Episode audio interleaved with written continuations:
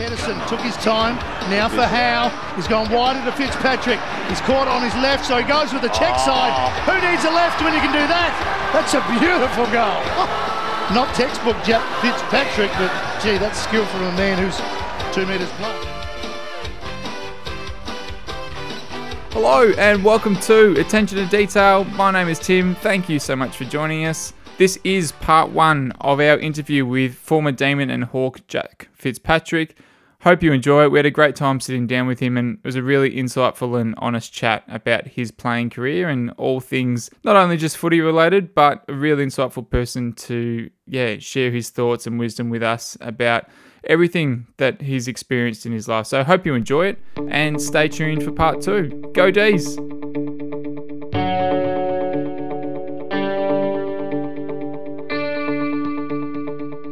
All right, well, today our guest hails from the 2009 draft, in which he was picked alongside some fellow demons, including Max Gawn, Jack Trengove, and Tom Scully.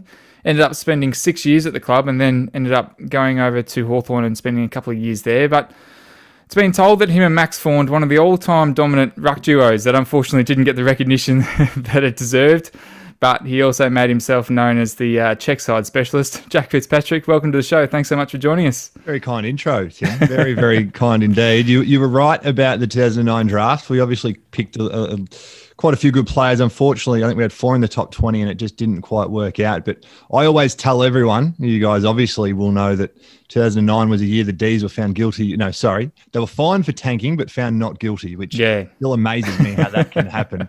Um, but I always tell people that they actually were tanking to get me at pick 50, mate. That was the, wasn't for Scully and Trengove. They just thought we can get Fitzpatrick at pick 50. You were touted to go a little bit above 50 earlier, weren't you, in your career, in terms of in, in your junior footy? I certainly was. I had a pretty good um, junior career, um, if I don't mind patting myself on the back. Um, I sort of I played Vic Metro under 16s, won the goal kicking at the National Carnival, um, shared the goal kicking with a guy by the name of Michael Walters, who goes okay playing for Freo.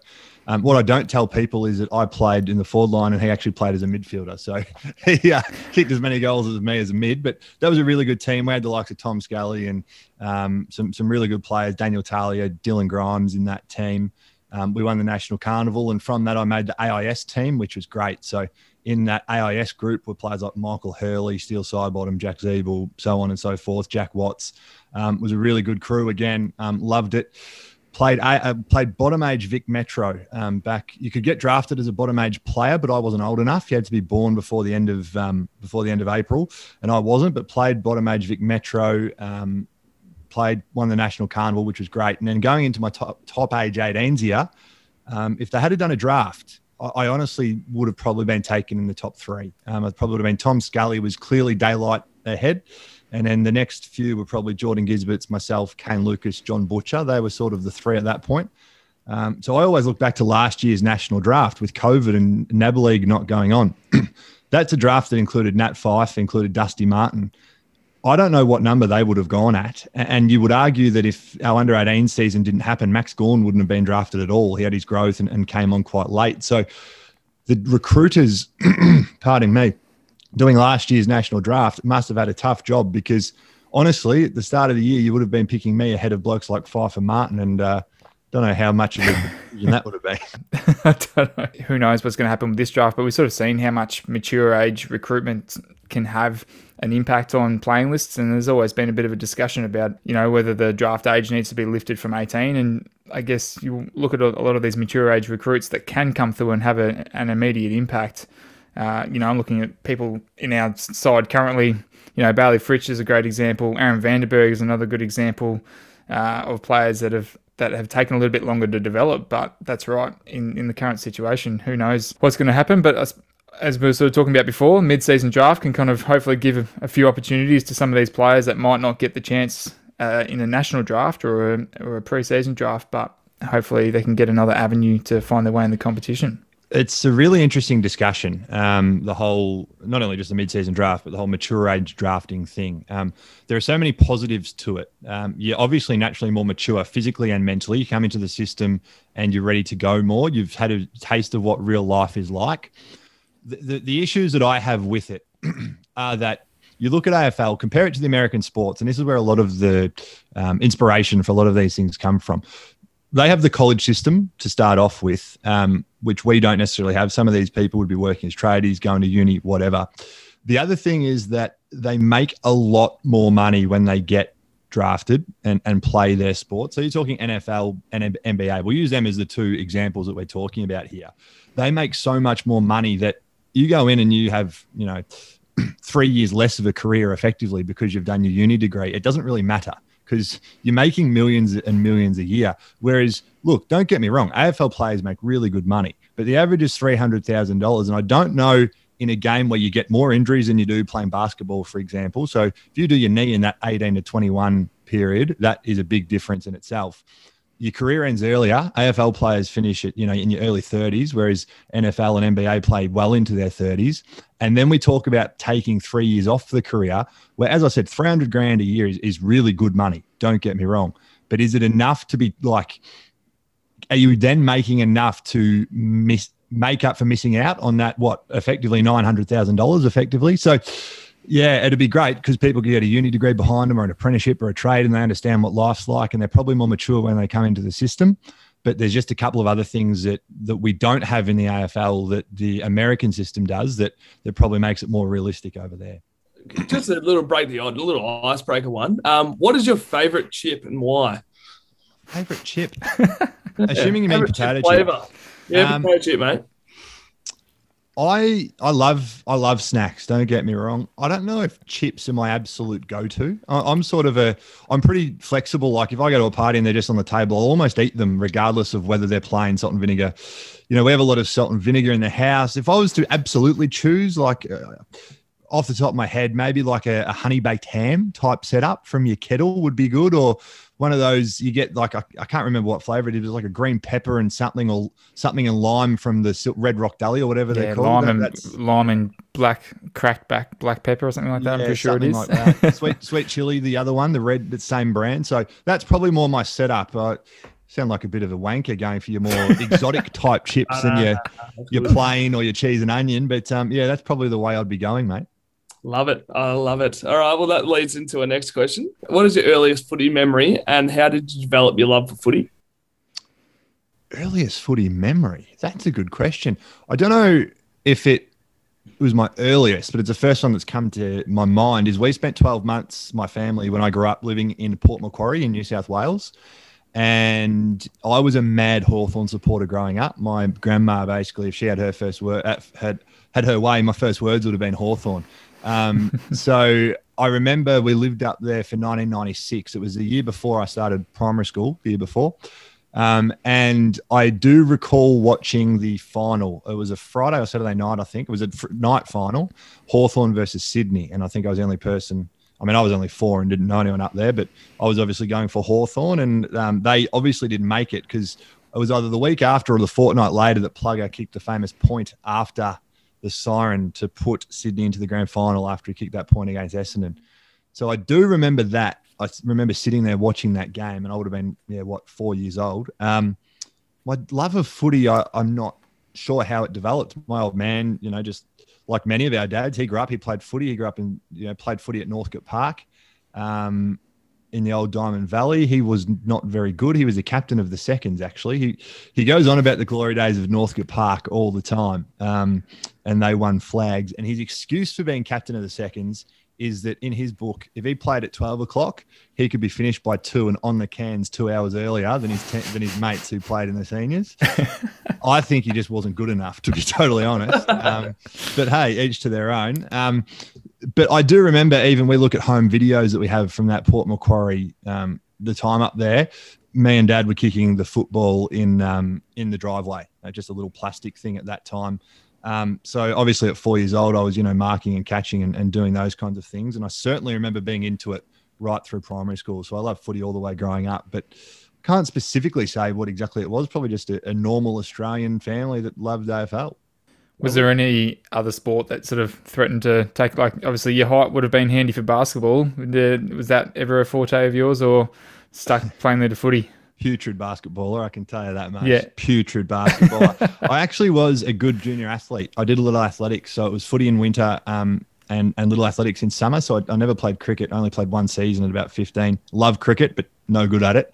Um, but I was actually pretty handy at little athletics. Um, so Mum actually does remember in the year 2000, the Sydney Olympics were on, and she remembers quite vividly that I ran up to her quite worried at the age of nine years old. Mum, mum, mum, I don't know what to do. I don't know what to do. And she goes, Oh, Jack, what's wrong?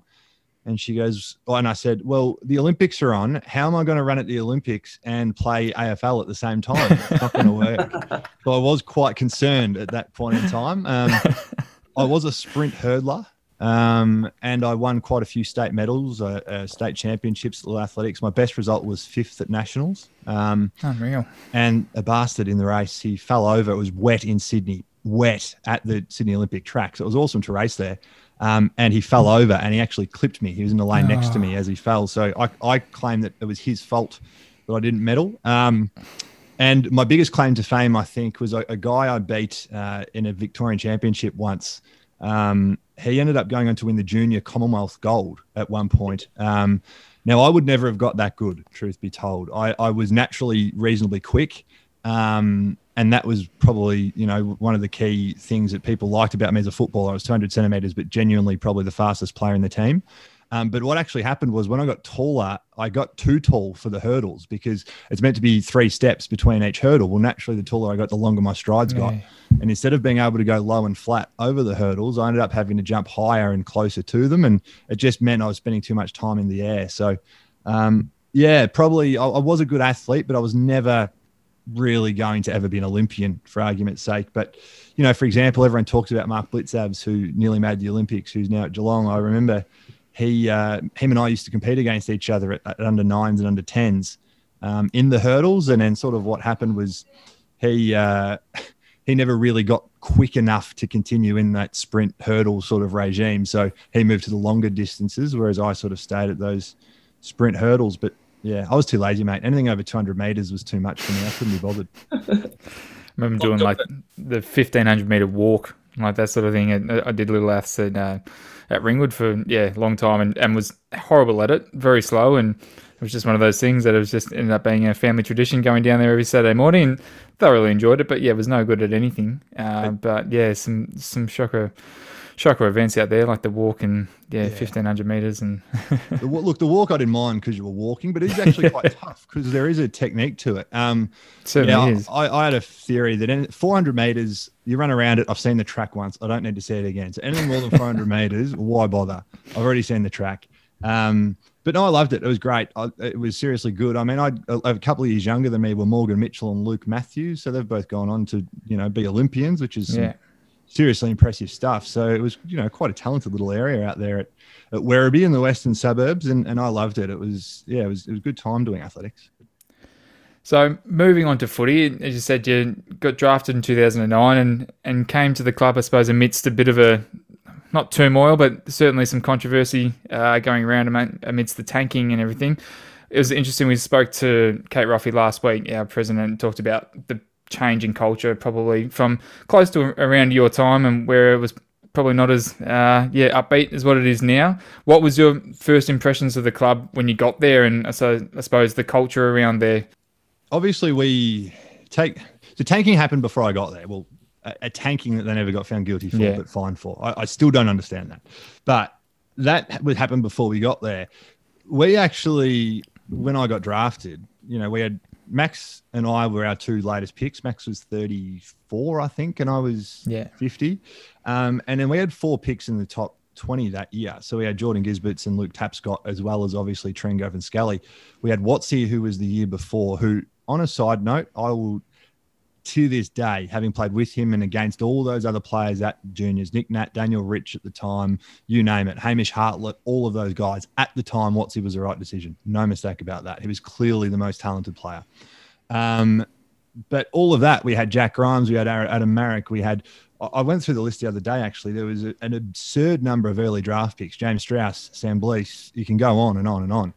Um, there was actually quite a fair bit of optimism, I thought. Um, because of just how much talent there was. And then we obviously had the older guys. Now we had the older guys like Greeny and James McDonald and whatever else. And then probably that sort of mid tier as well, you know, your Brad Miller sort of types. even Lyndon Dunn when I got there was quite young, and and he was um, you know an early draft pick and all those kinds of things. It, it was really exciting, and, and I think in those first two years, up until the the infamous game against Geelong, where we got beat by about a billion points. I think we played some exciting football. Now we still had some bad losses, and, and at the time there were things that were going in at the club that probably weren't the football department specifically. The club itself wasn't yeah. in a great place, but I still think that in my six years at Melbourne, that was clearly the best team and, and the most talented. Now we had areas to improve. Make no mistake, and I'm not saying all things were rosy, but if I was in charge at the time, I certainly wouldn't have been sacking Bailey.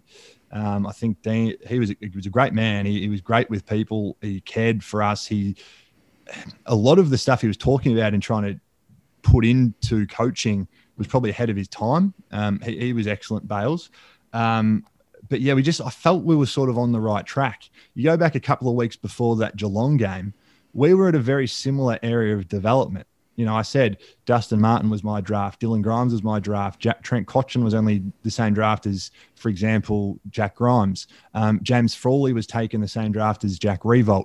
We had a lot of similarities to Richmond, and it was only one or two weeks before that hundred and whatever was point loss to Geelong. We beat them, and we beat them reasonably easily. It was about five or six goals, and at that time no doubt about it whatsoever, we were ahead of Richmond development, in my mind anyway. Now, obviously, Richmond struggled for quite a few years from that point in time, but the crux of the team was there. Astbury was there, Rance was there, Riewoldt was there, Cotchin was there, Martin was obviously there. The list goes on. This does take time. And unfortunately, yet we had a bad loss and there were issues going on at the club, but it was probably more positive than you would have thought. Um, you know, they moved McDonald on too quickly. That was clear. There are errors that were made, but there was actually a fair bit of positivity when I first got there. Yeah, I think that Bailey sort of he definitely was a bit of a scapegoat throughout that season, and they must have felt pressure that they had to act, uh, you know, at some point after that loss. But you're right, it was a bit of a knee jerk reaction, and, and we certainly were playing some pretty great footy. Um, I remember just you know, we were pretty fierce and and we were playing some pretty good looking football. And as I said, amidst the losses, had some great wins in there as well too, and was one of those decisions that was made purely based on unfortunately one week of footy and given the margin, I think the club must have felt like that there was no other choice but to do that, and and we all know what happened after that in terms of the um, the carousel that proceeded to to go on after that, which you were you know you were there for to see quite a f- fair bit of that. But yeah, the other thing I will say, sorry to cut you off. No, no, you're right. A lot of my recollection, sorry, my rec- recollection is quite clear, but a lot of my what I take out of it is with the benefit of hindsight because at the time I was only in my second year of AFL. So I was very young and naive to what was going on and completely oblivious to all of that, not the external noise, but even the internal stuff. So it's not until I look back with the benefit of hindsight and go, geez, this was going on, or you hear rumors or stories about what might have actually happened. So at the time, for me, it was just pure footy stuff. And, and obviously, um, you know, 186 was it? 186 point. 186, yeah. yeah. Diabolical. Make no mistake, it is diabolical and should not happen. But I don't know if, well, I personally genuinely believe that sacking Dean Bailey was not the right decision. Um, and my understanding of the time, and I think this has been reported in the media, and this is where I've read it from, because as I said at the time, I was completely oblivious. But my understanding at the time was Cameron Schwab was the CEO. He had been told his contract wouldn't be renewed um, and that he would be moved on. And then the 186 point loss happened. And then they decided to also want to move on Dean Bailey at the same time. And my understanding, and I, I could be wrong, was that powerful people in the media were telling the Melbourne people you cannot sack your CEO and your coach at the same time. It will look like the club has imploded. And they ended up then going back, re signing Cameron Schwab, mm, despite mm, having already that. told him he was yeah. Mm. going to be moved on, and sacking Dean Bailey, um, which, you know, history will show with, you know, what ended up happening probably wasn't the right move. Yeah, that's it. Going on from that, you did have so much change in, in the coaching department pretty much for your time being there. Was it hard as a playing group to sort of feel like you were getting any sort of progress, you know, or any sort of consistency given that, you know, you went through Bailey and then you had Neeld and then Roos? Was it difficult to try and get a grasp on what's going on at the club and the direction that it's going when the head of the chain is, is sort of constantly revolving. Tough. It, look, there's. I think it's clear. It was a tough time for Yeah. players. Um, the place was a mess, to be honest. It was an absolute shit show. Um, and again, I'm probably more so looking at that with the benefit of hindsight. But I had five, I was at Melbourne for six years. I had five coaches, like Yeah, that's Dean right. Bailey, Todd Viney, uh, obviously Mark Neeld, Neil Craig, and then Paul Roos for my final year. One, at one point, it was five coaches in five years. I then go to the Hawks, and there were players there, for example, Jarryd Roughead, who got drafted in 2004, and it had one coach the entire time. like, it's ridiculous. Um, yeah, look, I, I think it's been pretty well documented that, um, in particular, the Neeld appointment was shocking, to put it politely. But yeah. you know, unfortunately, it's what happened. just like a relationship with the players. Like obviously, you know, I remember the whole selection panel, and you know, Gary Lyon was being on there, and and you know, you had blokes like like Sheedy that had gone for the job, and I think externally, and I know it's easier, as you said, hindsight's a wonderful thing, and, and as a fan and supporter looking from the outside in, you, some of these decisions just just seem totally obvious for you. He obviously had some sort of credentials and was backed by his some of his experience, but it just didn't seem like that that translated to what the club needed at the time. He was the opposite of what the club needed at the time. Um, but what I will say in his defence, now I'll be honest, I'm on the record. I don't like him. I don't have any time for him. I don't think he's a good person. And on top of that, I don't think his coaching was any good. I'm happy to admit that. I'm not going to go into details. I probably could, but this podcast doesn't have four days for me to go into it. We are in lockdown, but yeah, that's all right. what I will say in his defense is that if you talk to the Collingwood people when he was at Collingwood, and they obviously won a premiership when he was a coach there, he was well rated, well respected, well liked. And I'm of the understanding that Mick Malthouse was a big fan of what Mark Neeld bought. So that, I suppose, in his defense, and probably the selection committee's defense as well. Um, but yeah, the whole thing was a debacle, and I'm more than happy to admit that I don't like him or have any time for him whatsoever. Well, it's not often that you hear his name sort of thrown out and around I, I you know, think the AFL world anymore anyway. yeah, I think it's pretty fitting that he's not even working in footy anymore at all. Yeah. Um, I think that says a lot when you've been a reasonably senior assistant coach at a premiership winning team and you've been a senior coach elsewhere. To not be in the system at all within the next five or six years probably says a lot. He obviously went to Essendon, was moved on from there. Um, and then obviously it was also having something to do. I think it was the Eastern Rangers um, in, in the under 18s, and but now I think he's involved in basketball or something. Um, uh, but yeah, look, you look at so many of the ex-coaches who are still involved. Choco Williams has been involved in footy. He was at Werribee in the VFL before he's been back. Alan Richardson's in the AFL. You know, all of these guys that Brendon Bolton's still in the AFL. So many assistant coaches that didn't necessarily work are still in the AFL system doing something. Brad Koch is work. Brad Koch, Brad Scott. I get mixed between which Scott. Brad Scott's ex North, isn't he? Yes, correct. Yeah, he's now working for AFL Victoria or something. So many of the assistant coaches are in the AFL system doing something. The fact he's not probably says all that you need to know, is all I will say. Well, thanks for sharing that. Now, I think just a, a little bit, something a little bit on the funnier side, which we, I was, I was actually listening to your uh, interview with uh, Gus and Gawny on, uh, Yes. on the Melbourne on the YouTube page or the on the Facebook page or group there. Um, can you tell us a funny story about Gawny? Knowing that, I think you guys, oh, you probably got many of them. I suppose you know, pick pick your best one. Try not to stitch him up too much, but um, yeah, do your best. I wish you had have texted me beforehand and, and asked me to think of one that I could tell because I would have thought of one that was appropriate, but also stitched him up quite well. I mean, obviously, smoking on the way to training is well known, so that's not a that's not a story. Um, actually, I've got a story before he became Max Gawn. This entertains me. Mhm. We're at draft camp, um, and 2009, he was at draft camp. He'd done his ACL in the under 18 system. So he literally went up to draft camp and didn't do anything other than interview with all of the clubs. And Max at the time was a reasonably polarizing figure. He, him and I clicked straight away. We were two very obviously tall players. Um, tall players are, are regularly copying it from uh, from people, but we're happy to give out shit to other people and more than happy to receive it as well. But um, Max went up there and literally didn't do anything except for interview and eat in the food hall at the AIS for three days. That was all he did. But one, my favorite moment And again, this is before he became Max Gawn superstar. He was just another tall kid hoping to get drafted at this point. After the beep test at draft camp, this kid from I think it was South Australia, I can't remember his name. Um, but we were all in the Rucks group together. So there were probably 10 of us who all, you know, had to do all our stuff at the same time.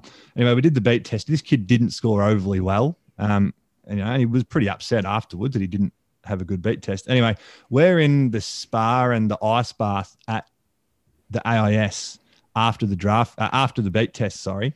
And in the spa was myself, Gawny, Ben Griffiths was another one who was obviously at Richmond and is now punting in, in America. Yeah. And he and Gawny were both sitting in the spa because Griffo did some form of injury as well. I can't remember what. But those two were literally sitting there having a spa, doing nothing. And Gawny decided it would be funny to say to this poor kid from WA who's just had a nightmare in the beep test, What are you in here, mate, for? What are you recovering? You didn't even do anything that's worth recovering for. Now, this is to a kid he's never met, by the way. It's not like this was someone he'd known for 10 years. And this poor kid, you know, his, his dreams are to get drafted and do all these kinds of things. And he's at draft camp and he's had a nightmare and gone. He just thought it would be would be a good idea to ask him why he's bothering to recover, considering he's out of the beep test before. Uh, Did he have a response to it? I don't think Don't- he said don't- anything. I think yeah. he shocked, upset. I'm not sure, but yeah, I, I, I don't know. I can't say too many times. We uh, yeah, we get along quite well, and look, I think the smoking thing is is well known. Um, Yeah. One thing that you know, on a serious note, that he always did do was work hard. He's always been competitive and he's always worked hard. He's had other issues and it's taken him ages to sort of grow up and understand footy or, or being a professional athlete. But one thing he always did was work hard, Big Max. And I think he continues to do that. I think, you know, see him on the track, especially in the off season and Yeah. and now leading the club. I suppose would you would you think back to the days that you drafted that he'd be the man leading out the red and blue or captain of an AFL football team? Nah. There, there's never any doubt on on his talent. I actually remember we go back to when I was under 18s, and at the start of the year, I was you know going to be a reasonably high draft pick. Um, in the first Vic Metro trial game, um, I actually didn't play. The sort of the kids that were going to make the team were didn't have to play, and um, anyway, I, I watched this trial game, and again, as I said, I'd been in the AIS and played Vic Metro two years in a row, so I sort of knew almost everyone in my age group who was good and all those kinds of things. I'd never heard of Gawny, and I genuinely, the first time I saw him, I thought, "You're here because you're tall." And you're very tall, and we'll see what happens. And then in this trial game, he actually played at full forward and kicked a couple of goals. It might have been four goals or something, whatever it was. He played well, and I actually thought, "Geez, this guy can seriously play." Um, so there was never any doubt in his talent but yeah, there were issues, and, and again, it's been well documented how much he's grown up as a person and um, the learnings he's had. Now he was, you know, myself, Tom Scully, Jordan Gysberts, etc. We were all in an AIS group, so we grew up in this elite system. He only went to the Dandenong, sorry, the Sandringham Dragons really late in as an under eighteen, pretty much once he grew. So he hadn't been around this thing. He went from being a normal seventeen year old kid, you know, as he says, working at Domino's, eating pizza, to being drafted in the space of 12 months. It's a really big change.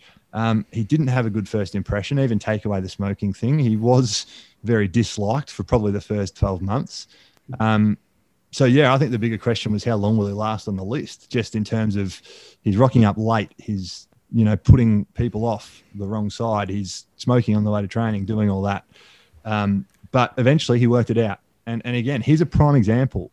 Like his real, his, the first year that he showed that he would be a good ruckman was my last year at the footy club. yeah. It was our sixth year in the competition. It was 2015. He was drafted in 2009. We are far, far, far too quick to dismiss people. It's not just tall players either. We are far too quick. People develop at different rates. And, um, you know, if he wasn't so tall, he probably would have been shown the door earlier. But now, in my mind, he's clearly the best ruckman in the competition. He's arguably the best player in the competition. He has been for five years. Just goes to show what can happen when when the penny drops. Some people it takes two minutes and they get it and they know straight away. Some people it takes them six years. I just, I just love that we hung on to him. I'm, I'm so glad that it actually happened. Yeah. Um, well, you know, I mean, people, you know, there would have been people along the road that have influenced you with your footy career. So, um, who's been the most influential person um, you've met during your footy career? From a non AFL point of view, I'll look at growing up. Considering I had a, a you know a million coaches in my six six years at at uh, AFL, but or at Melbourne, growing up, um, there's probably a couple that were really clear. The first one were the, the people I were involved with at the AIS program were hugely helpful to me. Um, I grew up, I actually had chronic fatigue syndrome and couldn't train and couldn't do much as, as a kid. Um, and the help that I got from the head coach, Alan McConnell, who's been at GWS and is now head coach of the women's team there. Um, and then also the head doctor, Hamish Osborne, and the fitness guy, Jimmy Veal. Those three, the, the planning that they put out, effectively a two year plan to get me drafted and get me fit enough to be drafted was I wouldn't be I would never have been drafted without their help. There's no doubt about that. Um, there's obviously plenty of coaches, junior coaches, all the way back to under nines, um, some of which I'm still in contact with to this day. Then there's more, you know, under 18s coaches. David Dixon was a terrific coach. He was a long time Vic Metro coach. Um, and it goes all the way back. He was coaching Vic Metro through the 90s, through the early 2000s. Um, I loved Dicko. He was terrific. Um, and then obviously you get to the AFL. Um, and there's plenty of people, but, um, you know, I guess anyone that anyone that shows you some faith and, and gives you a chance, I think. So for mine at, at, Melbourne, probably 2013 was the one year that I played some consistent footy and regular footy and and got backed in, and that was Neil Craig for me. Um, I, I owe Craigie a lot. Um, and again, there are a lot of other people, and I am missing them, so apologies. Um, but yeah, for mine, if you, particularly those Melbourne days, it's probably Neil Craig. Was that was that the year that you knocked off? Was it was it 11 games? Is that your your big yeah. year? Yeah, so that was my my big year or my breakout year, for want of a better word. Um, and at that point of time, it felt like it was always coming together because, as I said, you know, as, a, as an under seventeen, under I was going to be a top three draft pick. Now I had a pretty ordinary top age under 18s year, but I sort of, again, sounds arrogant. I knew I was going to get drafted. I always knew that, and I always had a lot of self confidence. Um, you know, you go back to under 16s and under 17s. Now again, things change a lot. But for example, I would play against Dylan Grimes, who's you know arguably the best fullback in the competition at the moment, and go pretty well playing at full forward. I always had a lot of self confidence, a lot of self belief. I had a lot of injuries in my first three years at AFL. This was my fourth year where it actually started to come together. It clicked. I played consistent footy and I showed that I could play at the level. Unfortunately, I didn't really put that consistency together again for various other factors. But for me, that was the year that, yeah, I played some pretty good footy. And, and that 2013 Melbourne team was pretty ordinary, let's be honest about it. Um, so to have been a tall forward who was only 21, who just turned 22, he'd played 10 games, to have kicked, I think it was something like 15 goals in those 11 games, to be a second ruck and do all that. If you actually go through the stats on that year, I was, for the 12, 11 weeks I was in, I was something like, you know, our number one scoreboard impact player, number one score involvements, number one marks inside. It was something like that. Really impressive stats. Um, unfortunately, I never really replicated that again through to various issues, form, injury, etc. Um, but that was sort of the year I proved, yeah, I could I could play at the level and play pretty well. Like you got some parallels there with Sam Weideman at the moment, which there's a bit of an ongoing debate with. He's spent X amount of years in, in the system and probably like yourself, has when he's played games, he's impacted them really well. Similar to what you were just talking about there in 2013. And yeah, it's just one of those things that I think externally, you know, fans have got to know to be to be patient, but you hope that these people that are inside the club, all the coaches and, and the development coaches and everyone that's in there, you, know, you hope, fingers crossed, that they're doing everything for a reason and, and then we can watch these players, given that they're high drive picks and yourself, given that you, you know, would have been, had a high prospect and they would have all had high expectations for, for all their draftees, I'm sure. But it's really important to know that and to sort of demonstrate that players will take time to develop and, and making sure that they, they stick to faith. So you got players like Max and Weeds and yourself that, that bloom late, and we know that forwards and, as you said, tall players and key forwards are have been in pattern. Tom Hawkins gets brought up a lot in the media about how late he develops. You know, it's not uncommon. So I think from an external and a fan and supporter point of view, it's it's good to remember that hopefully that everyone in the club is making that right decision and, and giving them the time and, and allowing them to develop and, and learn the game and, and grow up. I think I think what you said at the start for a range of players, I think just that life experience and understanding how to be a professional athlete would be a huge thing to enable you to continue your confidence and perform at the best of your game.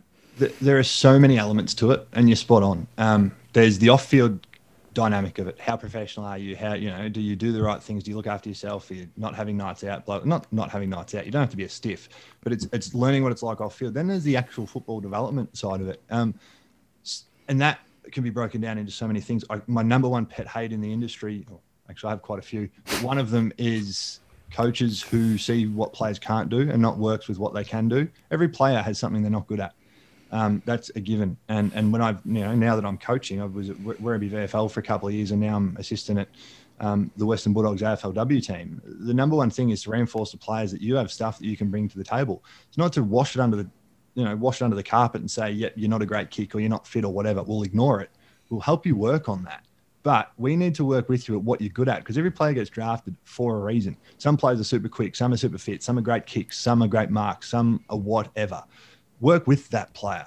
Um, and then there's the other thing about AFL, about players. Now, Max, the biggest issue he had, now he had to develop because he was tall and skinny and needed to put weight on. He obviously had an ACL. He did another one when he got drafted. So he had that that he was coming to terms with. But there was also the off field stuff. Some players are perfect off field, but they don't quite get the training standards. There are so many things that we need to get. Now, you don't just want to give player lifeline after lifeline after lifeline. I'm not saying that every player should be drafted and kept until they're 28 and then you make a decision because there are some who just clearly flout it through arrogance or, or will, unwillingness to join in and, and play, um, be a part of a team. But sometimes it's just ignorance and not understanding it. Um, and I was going to use a, a prime example. Uh, final example that I will touch on about that is I look at myself as a I got drafted at 18. And again, I was picked 50, but take out that top age year, I was probably going to be a top three pick. So I was a reasonably talented junior. But then I come up to the AFL system and I'm playing against whoever it is. Now, there are so many players in the AFL system that, from the outside point of view, you might look at and go, oh, they're not a great player. They're, they're good, but that's probably it. Brad Miller will be an example that I will use at Melbourne. Now, Brad Miller, I think, you know, he had some really good games and had some really good years, but he was not David Neitz, for argument's sake. Millsy was probably a serviceable player, I think would be what people would determine him as. But when I get drafted and he's 27 years old and I'm 19 and he's been doing weights for 10 years as a professional every day, he's been working as a professional athlete every day. That's 10 years of training at an elite level that I need to catch up on. And they are so much smarter, stronger, fitter, all of that than what you are, no matter how talented you are. Jack Watts is another example. Jack Watts got more talent than all of those people put together but he had needed someone to learn off. Um, and I go back to my last year playing at uh, Hawthorn. I played a VFL game for Box Hill. We played against the Bulldogs at Whitten Oval, and it was Tim English's first year. Now, again, pat myself on the back, happy to admit it. I wiped the floor with Tim English that day, but as I should. I was 26 years old. I was 100 kilos as a 200 centimeter player. It was my eighth season as an AFL footballer. Tim English is coming in as a kid. He's 18 years old. 12 months before that, he's in school. It's not to say he's not talented, but so I should wipe the floor with him. And I walked away from that game, and I'm glad that I'm now starting to be proven right. And I thought he's going to be the best ruckman in the comp one day, just because of the stuff that he had in terms of his ability, his ability to work around the ground. He could read the play, he moved well, etc. But in terms of simple stuff, A, it was strength, B, it was fitness, you can actually be fitter than someone in terms of running a 3K, but the fitness of working with someone every day, day in, day out. I've spent six years of my time, three hour, four hour sessions in the middle of summer wrestling against Mark Jamar, Jake Spencer, Max Gawn, Stefan Martin, the list goes on. You just get used to that. It's not even a fitness thing. And that was probably my biggest criticism of the Bulldogs from an external point of view. Obviously, I'm there at the women's team. I have nothing to do with the men's. But my criticism of them for Tim English was that everyone could see the last five years, he has so much talent.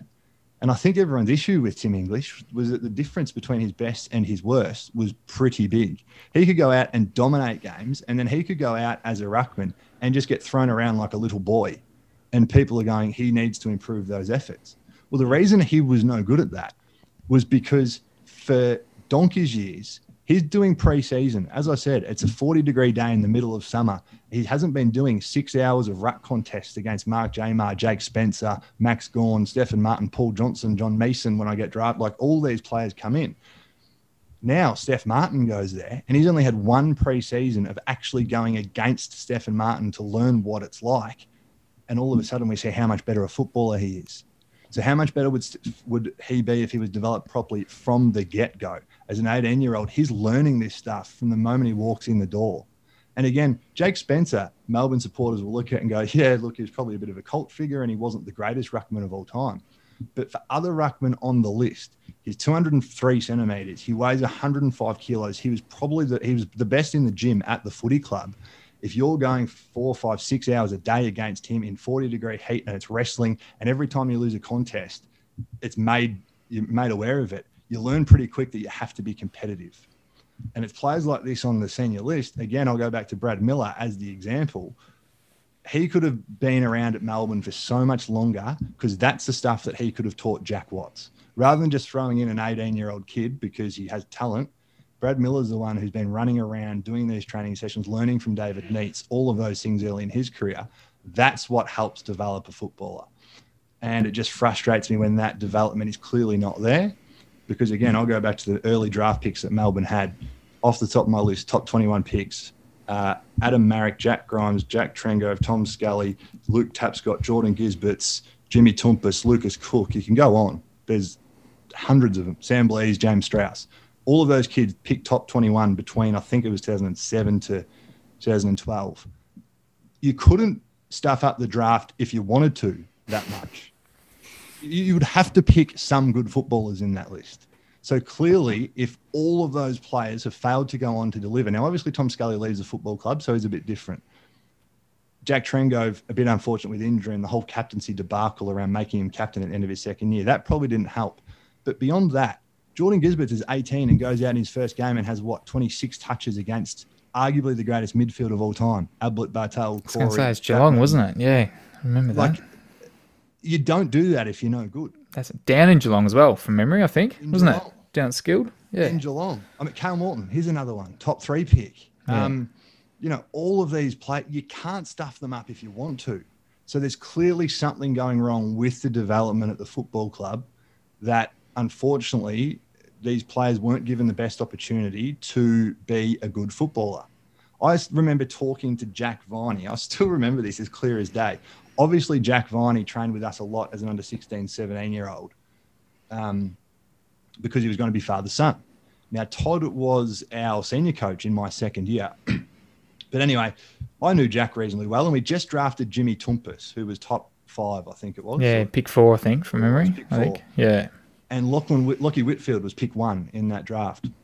So I said to Jack Viney just after the draft, "What's Tump like as a player?" Because they were the same age group. That was the Jack Viney draft, and Jack Viney's response to me was, "He's basically, no offense to Lock- Lockie Whitfield, he's basically Lockie Whitfield, or as good as Lockie Whitfield, but a better bloke." That was what Vine said. Now, you try and tell Melbourne supporters that Jimmy Toumpas is as good a footballer as Lockie Whitfield they'll put, pick you up against the wall and say there's something wrong with you. Yeah. So how can a player who at that time was as good as Whitfield, someone who's played with them and against them, not be in the system anymore?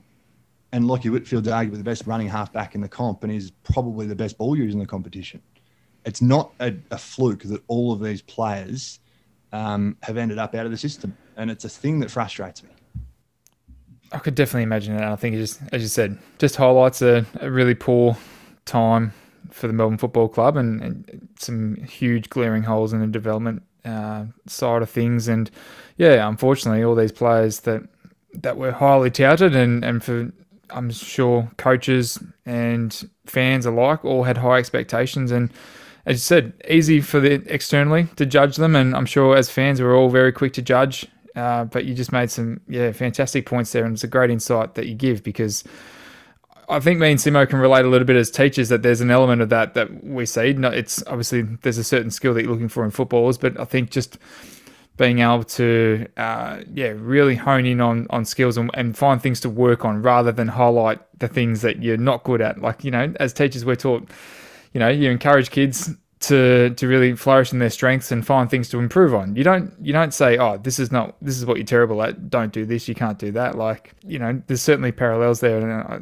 was sort of thinking about that as you're speaking just then. So, but fortunately for us, it's we've hopefully turned the corner, and you experienced that, and and and now you get to, I suppose, from a playing perspective and moving into coaching as well too hopefully take some of that on board and that would be part of your coaching philosophy not to make those same mistakes and those same oversights as what those people did at your time i think you'd learn a lot from that I think compared, you know, I got six years at Melbourne. Who it wasn't all bad times. I loved it, and I got some great friendships from there. And you know, there were things that could have been better, but I predominantly loved my time at the footy club But going from arguably the darkest point of Melbourne's history and, and potentially the darkest point of any club's history in the AFL, taking away clubs that, you know, folded or whatever it is, and then going to Hawthorn at the end of 2015, who have just won three in a row. Again, we made the top four the next year, and I go there. We've got obviously Clarko, who I'm biased, but I think he's the greatest coach of all time. The club was strong. The gem of footy was Chris Fagan. The leadership group Hodge, Mitchell, Lewis, Roughead, Gibson, Bur- Burgoyne, the list goes on. Um, you know, we had blokes like Birchall, obviously Chip Frawley was there, but the list just goes on and on. So for me to see the differences between what a footy club should be like versus what it probably shouldn't be like, um, it genuinely enabled me to get an, a glimpse of the best and the worst of an AFL footy club. And it has sort of, I think, given me almost a degree on life itself because there are so many life lessons that can be taken out of that, and undoubtedly, um, I think it's it's made me already a better coach because um, I can relate to players when they have frustrations. Um, I think one other thing that, um, as someone who I think I play, I played 26 games, and I actually only did it the other day when I was doing some commentary for Channel Seven. We worked out I think I played 99 games in total if you include VFL.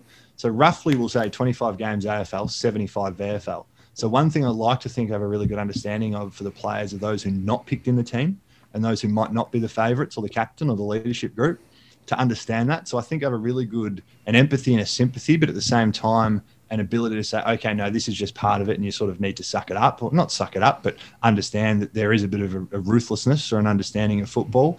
So I think all of that combined, I think, has been you know something that um, has really made me a better coach certainly and, and I hope you know now with the women but certainly at, at the Werribee VFL team as well that I can pass on a lot of that knowledge and wisdom um, because yeah I, I guess you do have a lot to offer.